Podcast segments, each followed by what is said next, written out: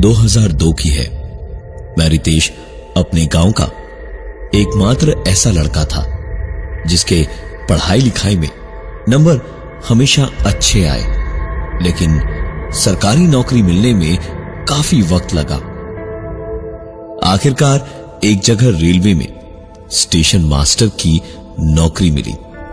लखनऊ और कानपुर के बीच एक छोटा सा स्टेशन है। बहाली होते ही मैं अपना बोरिया बिस्तर लेकर पहुँच गया। और रिपोर्ट करके चार्ट संभाला। तब तकरीबन 27 साल का था मैं। सबने बहुत कुछ कहा था स्टेशन के लिए, लेकिन मैंने कभी ध्यान नहीं दिया। स्टेशन के पास ही मुझे रेलवे का ही एक क्वार्टर भी दिया गया था। और असली काम था स्टेशन और फाटक का ध्यान रखना। फाटक स्टेशन से कुछ ही आगे था। छोटा सा कस्बा होने की वजह से तकरीबन शाम को सात बजे तक सब कुछ सुनसान हो जाता था और मैं भी क्वार्टर पे जाके करता क्या इसलिए स्टेशन पे इक्का दुक्का लोग देख के अपना अकेलापन दूर कर लिया करता था। एक रात की बात है। सर्दियों का मौसम था। मैं आग जलाए, हाथ तापता हुआ। किनारे पर बैठा था। एक आखिरी ट्रेन आनी थी रात की। उसे हरी झंडी दिखाकर मुझे वापस चले जाना था, लेकिन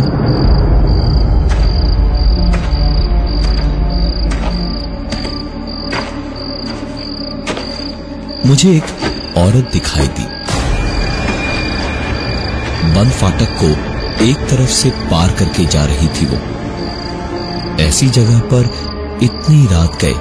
कोई लड़की दिखेगी, ये इस जन्म में तो सोचना ही नामुमकिन था। लेकिन ये औरत रोज इसी वक्त फाटक पार करके कहीं तो जाती थी। पता नहीं कैसे, लेकिन मेरा भी ईमान एक पल को, उस एक रात को डोल गया और मैं चिल्लाया। अरे कहाँ चली? बहुत सर्दी है। जरा हमसे भी मिलके जाओ कभी। उसके ठीक बाद जो हुआ, मैं कभी नहीं भूल सकता। अंधेरे में कुछ समझ आया तो बस इतना कि वो रुकी, मेरी ओर पलटी और एक गिट्टियों में पड़ा हुआ पत्थर किसी गोली की तरह आकर मेरे सर पे लगा। और मैं वहीं तुरंत बेहोश हो गया। फाटक पर ड्यूटी कर रहे राम कृपाल ने संभाल लिया उस रात मुझे। वरना नौकरी तो जाती ही। आखिरी ट्रेन जिसके लिए रुका हुआ था, उसका भी एक्सीडेंट हो जाता। सवेरे आँख खुली तो अच्छा खासा दर्द तो सर में था ही। साथ में सर पे पट्टियाँ भी बंधी थी और दिमाग में दिमाग में गुस्सा जो भरा था वो अलग। बस रात होने का ही इंतज़ार था मुझे बस। रात हुई और मैं चुपचाप उस औरत के आने की राह देखने लगा। काफ़ी देर तक एक ही जगह खड़े खड़े मेरा गुस्सा और बढ़ गया था। मच्छरों और कीड़ों ने मुझे परेशान कर रखा था। पर आखिरकार आखिरकार वो औरत मुझे दिखाई दी। मैं भी चिल्लाकर उसके पीछे दौड़ा। अरे रुक! पत्थर मार के सोचा छोड़ दूँगा। पत्थर मार के गई थी ना कल। आज तेरी खैर नहीं, आज तुझे छोड़ूँगा नहीं मैं। और मैं उसके पीछे दौड़ा। आज आज वो रुकी नहीं। रेल की पटरी पे ही दौड़ पड़ी। कुछ भी कहो, लेकिन उसमें दम तो था। इतनी रात को रोज आती थी यहाँ। अंधेरे में कदमों की आहट के सहारे मैं भी उसके पीछे पीछे भागा। आवाज़ से इतना तो समझ आ रहा था कि वो मुझसे कहीं तेज भाग रही थी। अपनी जान और इज़्ज़त बचाने के लिए इंसान में ताकत आ ही जाती है। मैं पीछे पीछे भागते हुए अचानक से अंधेरे में लड़खड़ाया और बुरी तरह मुँह के बल गिर पड़ा। मैंने उठने की कोशिश की तो मेरी चीख निकल गई। बिल्कुल घुटने के बल गिरा था मैं। चेहरे पर भी गहरे घाव हो गए थे और सामने से ट्रेन आ रही थी। ये देखकर मैं उस पटरी से न उठ पा रहा था और न चीख कर राम कृपाल को बुला पा रहा था। अपना पूरा वज़न ही सबसे बड़ा बोझ लग रहा था मुझे। जब अचानक पता नहीं, जान बचाने की हिम्मत कहाँ से मुझमें आई? मेरी साँसें रोक पाए। इससे पहले ही मैंने खुद ही को घसीटा। और पटरी के किनारे रेंग कर जब गया, तब तक मैं ट्रेन निकल रही थी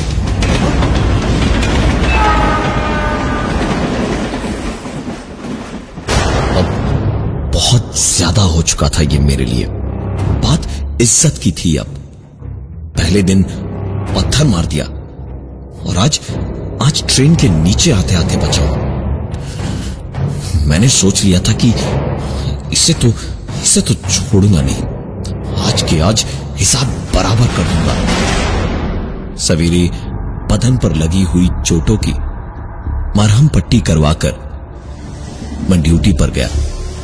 दिन भर बस यही सोच रहा था कि कैसे बदला लू कि नज़र मेरी फाटक पर गई।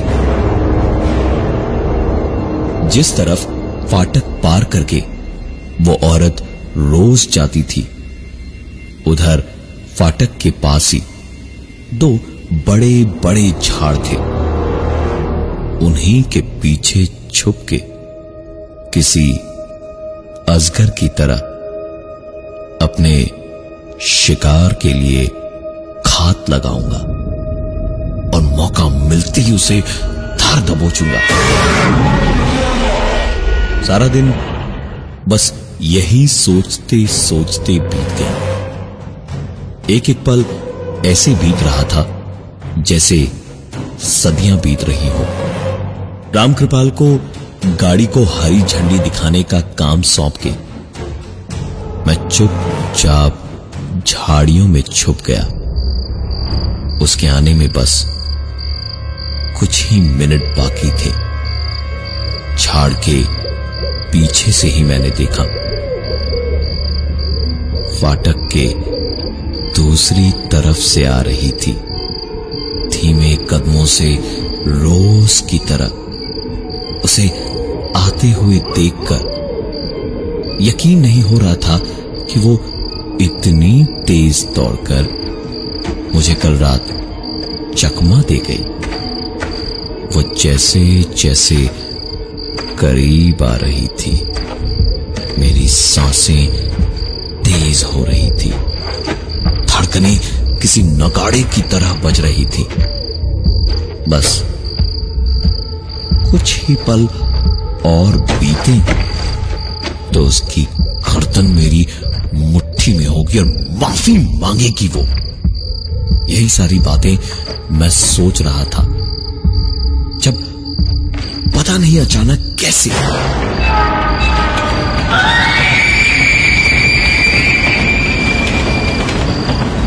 मेरी आँखों के सामने, उसके ऊपर से उसे कुचलते हुए ट्रेन गुजरती जा रही थी। उस गुजरती ट्रेन की आवाज़ के साथ साथ उसके लिए मेरे दिल में सारी नफरत, सारा गुस्सा जैसे एक पल को मिट गया। और शायद इंसानियत हावी हो गई मुझ पर बुरा लगा मुझे। हमदर्दी सी लगी एक पल को उसके घर वालों के लिए। मैं कुछ भी करता, लेकिन उसे जान से नहीं मार पाता। ट्रेन गुजरी और मैं भी झाड़ के पीछे से निकलने को हुआ। तो मेरे कदम अपने आप रुक गए। वो अभी भी ज़िंदा थी। फाटक के इस पार अभी भी आ रही थी। पर सवाल सिर्फ़ एक था। जो भी मैंने देखा, उसके बावजूद कैसे? मेरा गुस्सा, नफरत, उसे ज़िंदा देख के सब जैसे मर के जी उठे थे। मैं झाड़ से निकल के उसके पास दो ही कदम में पहुँच गया और दांत पीसते हुए मैंने कहा, क्या समझ रही थी? छोड़ दूँगा तुझे।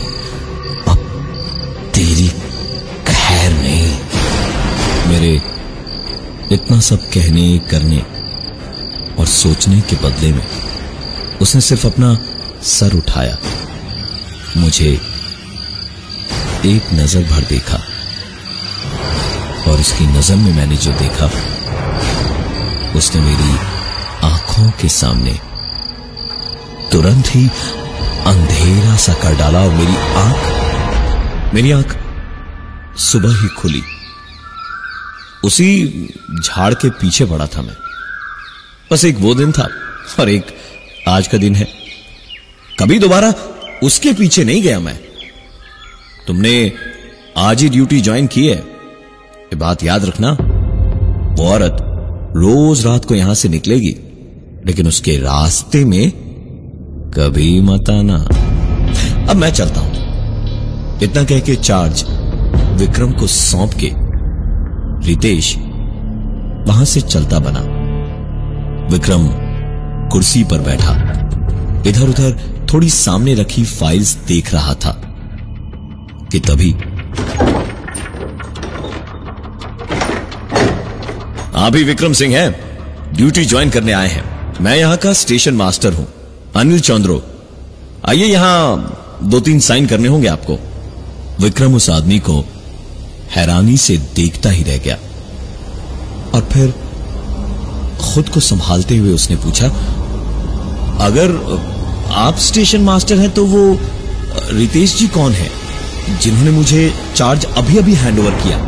अनिल चौंद्रो भौचक्के से विक्रम को देखते ही रह गए और बोले, आप जिनकी बात कर रहे हैं वो तो 2002 में यहाँ आए थे और ड्यूटी ज्वाइन करने के तीन दिन बाद ही एक हादसे में उनकी मौत हो गई थी। विक्रम ने ज़िंदगी में कभी नहीं सोचा था। कुछ ऐसा उसके साथ भी हो सकता है। खैर, जो भी था, उसके भले की ही बात कर रहा था। बस, असली स्टेशन मास्टर अनिल चंद्रो जाते जाते विक्रम को एक बात पर ध्यान देने को कह गए। वो ये कि उन्होंने उसे रात 11 बजे के बाद टॉयलेट की ओर जाने से ही मना किया था। पहली रात थी आज। आखिरी ट्रेन अभी तक आ जानी चाहिए थी। नई नई नौकरी की बहाली थी। अब करता भी तो क्या? सारी मशीनों की समझ तो अभी तक पूरी तरह से थी नहीं उसे। सोचा पिछले स्टेशन पे फ़ोन करके पूछ ले। वहाँ से तो आधा घंटा ही लगना है ट्रेन आने में। तो रेलवे लैंडलाइन का नंबर घुमाया और दो ही रिंग में उधर से स्टेशन मास्टर ने फ़ोन उठाया। तो विक्रम ने ट्रेन मास्टर से ट्रेन के आने का टाइम पूछा। उन्होंने बताया कि ट्रेन तो लेट है, तकरीबन तीन घंटे देर से चल रही है। वहाँ पहुँचने में ही अभी ढाई घंटे लगेंगे। तो विक्रम के स्टेशन आने में तो अभी बहुत टाइम है। विक्रम सारी बातें सुनकर फ़ोन रखने ही वाला था, जब उसे स्टेशन मास्टर की नहीं, एक दूसरी आवाज़ ने हल्की सी हँसी के साथ कहा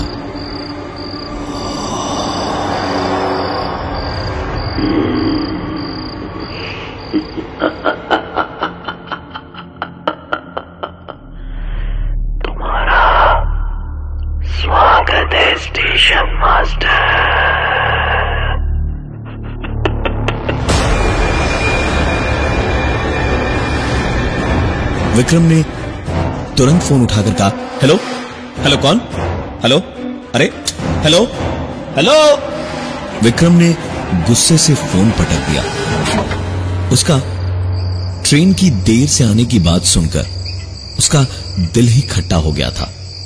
इतनी देर बैठे बैठे करता भी क्या? अपने कमरे से बाहर निकला तो देखा, जहाँ तक नज़र जा रही थी, वहाँ तक कोहरा किसी चादर की तरह अपने अंदर सब कुछ समेटे हुए था। एक सिगरेट जलाकर उस कोहरे में जरा सा धुआँ विक्रम ने और बढ़ा दिया।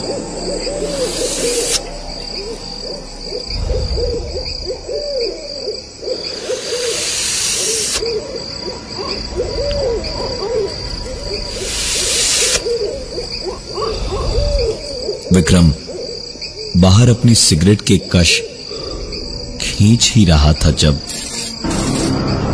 दौड़ के विक्रम गया और फ़ोन उठाया। तो उसी स्टेशन से फ़ोन था, जहाँ अभी ट्रेन का हाल पता करने के लिए उसने स्टेशन मास्टर को फ़ोन किया था। इस बार जब फ़ोन वहाँ से आया तो स्टेशन मास्टर ने कहा, अरे बाबू साहब, तुरंत फाटक के पास चले जाइए। ट्रेन पहुँचती होगी पाँच से दस मिनट में आपके वहाँ। विक्रम कुछ पूछ भी पाता। इससे पहले ही उधर से स्टेशन मास्टर ने फ़ोन रख दिया था। विक्रम ने लालटेन और झंडे उठाए और भागा सीधे फाटक की ओर। कोई नहीं था इस वक्त वहाँ। गार्ड को दिल ही दिल में गालियाँ देता हुआ विक्रम वहीं ठंड में खड़ा। ठिठुरता रहा। पाँच मिनट की बात कही थी उस स्टेशन मास्टर ने, लेकिन उस कोहरे और ठंड में खड़े खड़े विक्रम को तकरीबन ढाई घंटे बीत गए और कोई ट्रेन नहीं आई। विक्रम को इतनी देर से जो गुस्सा धीमे धीमे आ रहा था, वो अब बहुत ज़्यादा भर गया था। झंडा पटक के वापस अपने केबिन की ओर गया और फ़ोन मिलाया। स्टेशन मास्टर के फ़ोन उठाते ही चिल्ला पड़ा विक्रम बुरी तरह से। ये क्या आपको मज़ाक लग रहा है क्या? यहाँ इस ठंड में मेरा इस तरह से ड्यूटी करना। ढाई घंटे से खड़ा हूँ लेकिन ट्रेन तो क्या उसकी हवा तक नहीं लगी मुझे। विक्रम की बात खत्म हुई तो उधर से स्टेशन मास्टर का जवाब आया। आप बेफिजूल इतना चिल्ला क्यों रहे हैं? सीनियर हूँ आपका। और ट्रेन का तो मैंने आपको बताया ही था कि करीबन तीन घंटे लेट है। तो आप गए ही क्यों फाटक पे? विक्रम, दो पल को तो कुछ बोल ही नहीं पाया। और ठीक उसी वक्त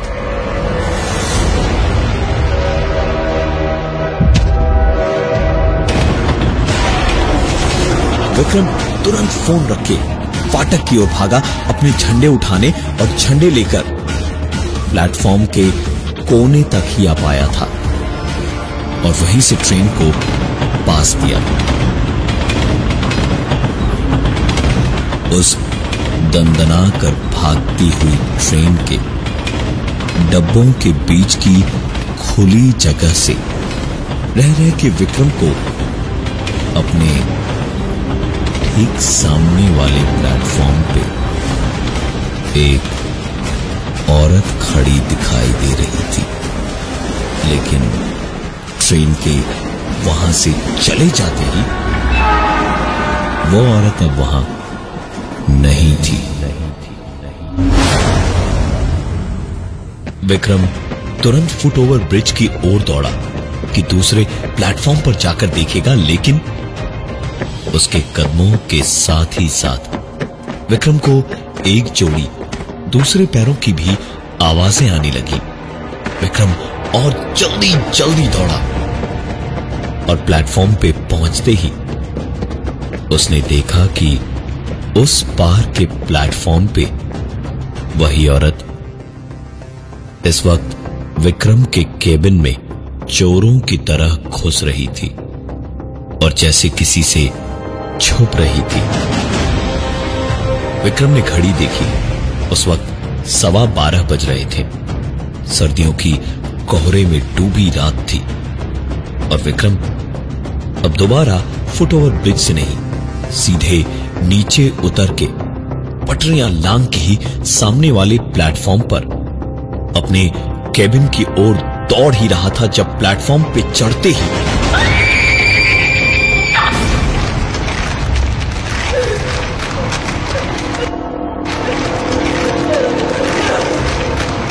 औरत ज़मीन पर ऐसे घिसती हुई चली जा रही थी जैसे कोई उसे घसीट कर ले जा रहा था। विक्रम को यह देख के किसी लोहे की ईट की तरह खुद को भारी होता महसूस हो रहा था। हिलना डुलना नामुमकिन सा लग रहा था। वो लड़की विक्रम की आँखों के सामने से घिसकती हुई सीधे टॉयलेट की ओर गई। और फिर दरवाज़ा ज़ोर से बंद होने की आवाज़ आई और लड़की की चीखें किसी बंद कमरे से आने लगी। विक्रम ने अपनी सारी हिम्मत और ताकत बटोरी और सीधा उसी ओर दौड़ा और वहाँ पहुँचते ही ज़ोर ज़ोर से दरवाज़ा खटखटाता हुआ चिल्लाने लगा, छोड़ दो लड़की को! छोड़ दो लड़की को! छोड़ो नहीं तो वरना अच्छा नहीं होगा। मैं कह रहा हूँ, छोड़ो छोड़ो लड़की को।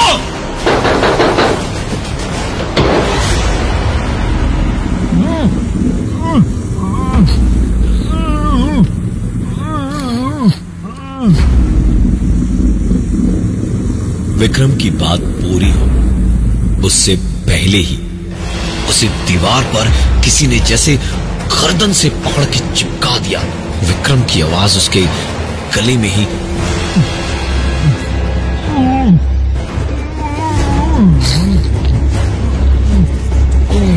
अटक के रह गई। विक्रम हिल भी नहीं पा रहा था और चीखें उस लड़की की गूंजे जा रही थी। अंदर हैवानियत का कैसा अजीब खेल चल रहा था कि उस लड़की के सिवाय कोई दिखाई ही नहीं दिया। लेकिन फिर भी वो इस कदर चीख रही थी, जिससे पत्थर भी पिघल जाता। अचानक तभी दरवाज़ा ज़ोर की आवाज़ के साथ खुला और वो लड़की रोती हुई बाहर आई और भागती हुई पटरियों की ओर चली गई और एक भयानक सी भारी, लेकिन दबी आवाज़ ने विक्रम के कानों में फूंकते हुए कहा,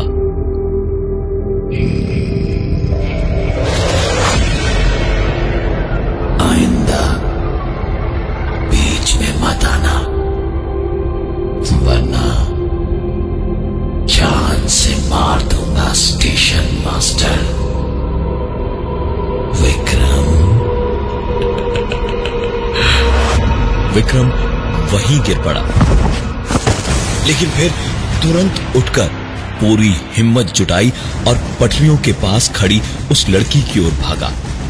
आज फिर से आखिरी ट्रेन लेट थी और पटरियों के किनारे वही लड़की फिर से ऐसे खड़ी थी जैसे कोई ट्रेन जा रही थी। विक्रम उसकी ओर दौड़ा और पास पहुंचकर चिल्लाया, ये सब ये सब क्या हो रहा है? कौन हो तुम? और और, और यहाँ ये सब क्या क्या हो रखा है? बताया करो इधर तुम। वो लड़की पलटी और उसने कहा बीच में आओगे तो वो तुम्हें मार डालेगा। विक्रम कुछ करता। इससे पहले ही उस लड़की को पैरों से पकड़ के किसी लाश की तरह घसीटता हुआ फिर कुछ अनदेखा उसी टॉयलेट तक ले गया। और फिर वही सब शुरू हुआ।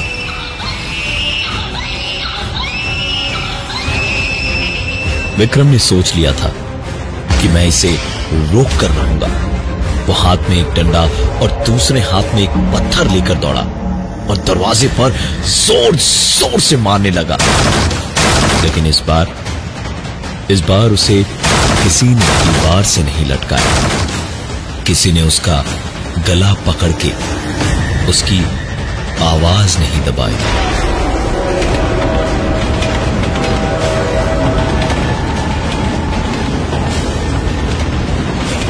जो विक्रम को ही मारते मारते प्लेटफॉर्म के आखिर तक ले गया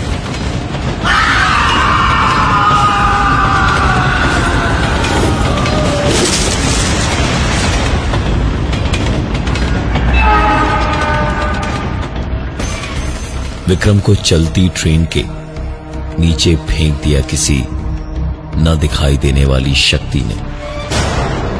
विक्रम के पहले जो स्टेशन मास्टर थे, अनिल चंद्रो, उन्होंने भी हर रात चीखें सुनी, लेकिन पहली बार उन्हें भी मना किए जाने के बाद वो कभी उसे रोकने नहीं गए।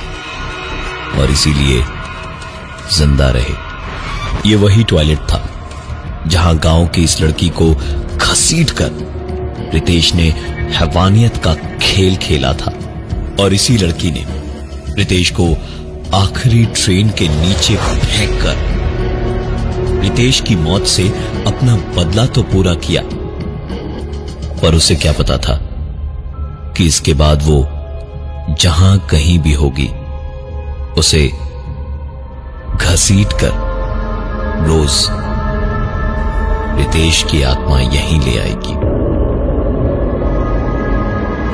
विक्रम की मौत के बाद अगले स्टेशन मास्टर की वहाँ बहाली हो चुकी है। ज्वाइनिंग बस कल की है। वो स्टेशन मास्टर आप तो नहीं। आप तो नहीं।